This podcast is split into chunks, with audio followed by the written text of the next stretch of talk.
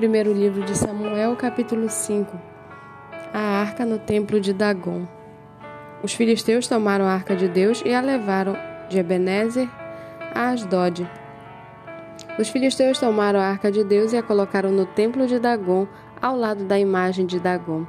Quando os moradores de Asdod se levantaram de madrugada no dia seguinte, eis que Dagon estava caído com o rosto em terra, diante da arca do Senhor.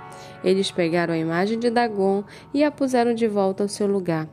Levantando-se de madrugada no dia seguinte, pela manhã, eis que Dagon estava caído de bruços diante da arca do Senhor. A cabeça de Dagon e as, as duas mãos estavam cortadas e se encontravam na soleira da porta, apenas o tronco dele estava inteiro. Por isso, os sacerdotes de Dagon e todos os que entram no seu templo em Asdod não pisam na soleira da porta até o dia de hoje. Porém, a mão do Senhor castigou duramente os moradores de Asdod e os assolou e os feriu com tumores, tanto em Asdod como nos seus arredores.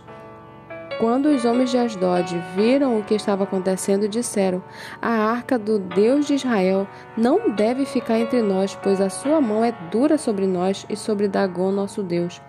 Então enviaram mensageiros e reuniram todos os governantes dos filisteus e perguntaram: Que faremos com a arca do Deus de Israel? Eles responderam: Que a arca do Deus de Israel seja levada até Gate e depois de cidade em cidade, e a levar até Gate. Depois que a levaram, a mão do Senhor foi contra aquela cidade, causando grande terror, pois feriu os homens daquela cidade, desde o pequeno até o grande e lhes nasceram tumores. Então enviaram a arca de Deus a Ecrom. Mas quando a arca chegou ali, os ecromitas exclamaram: Trouxeram a arca do Deus de Israel até aqui para matar a nós e a nosso povo. Então enviaram mensageiros e reuniram todos os governantes dos filisteus e disseram: Devolvam a arca do Deus de Israel, que ela volte ao seu lugar para que não mate nem nós nem nosso povo. Porque havia terror de morte em toda a cidade, e a mão de Deus castigou duramente ali.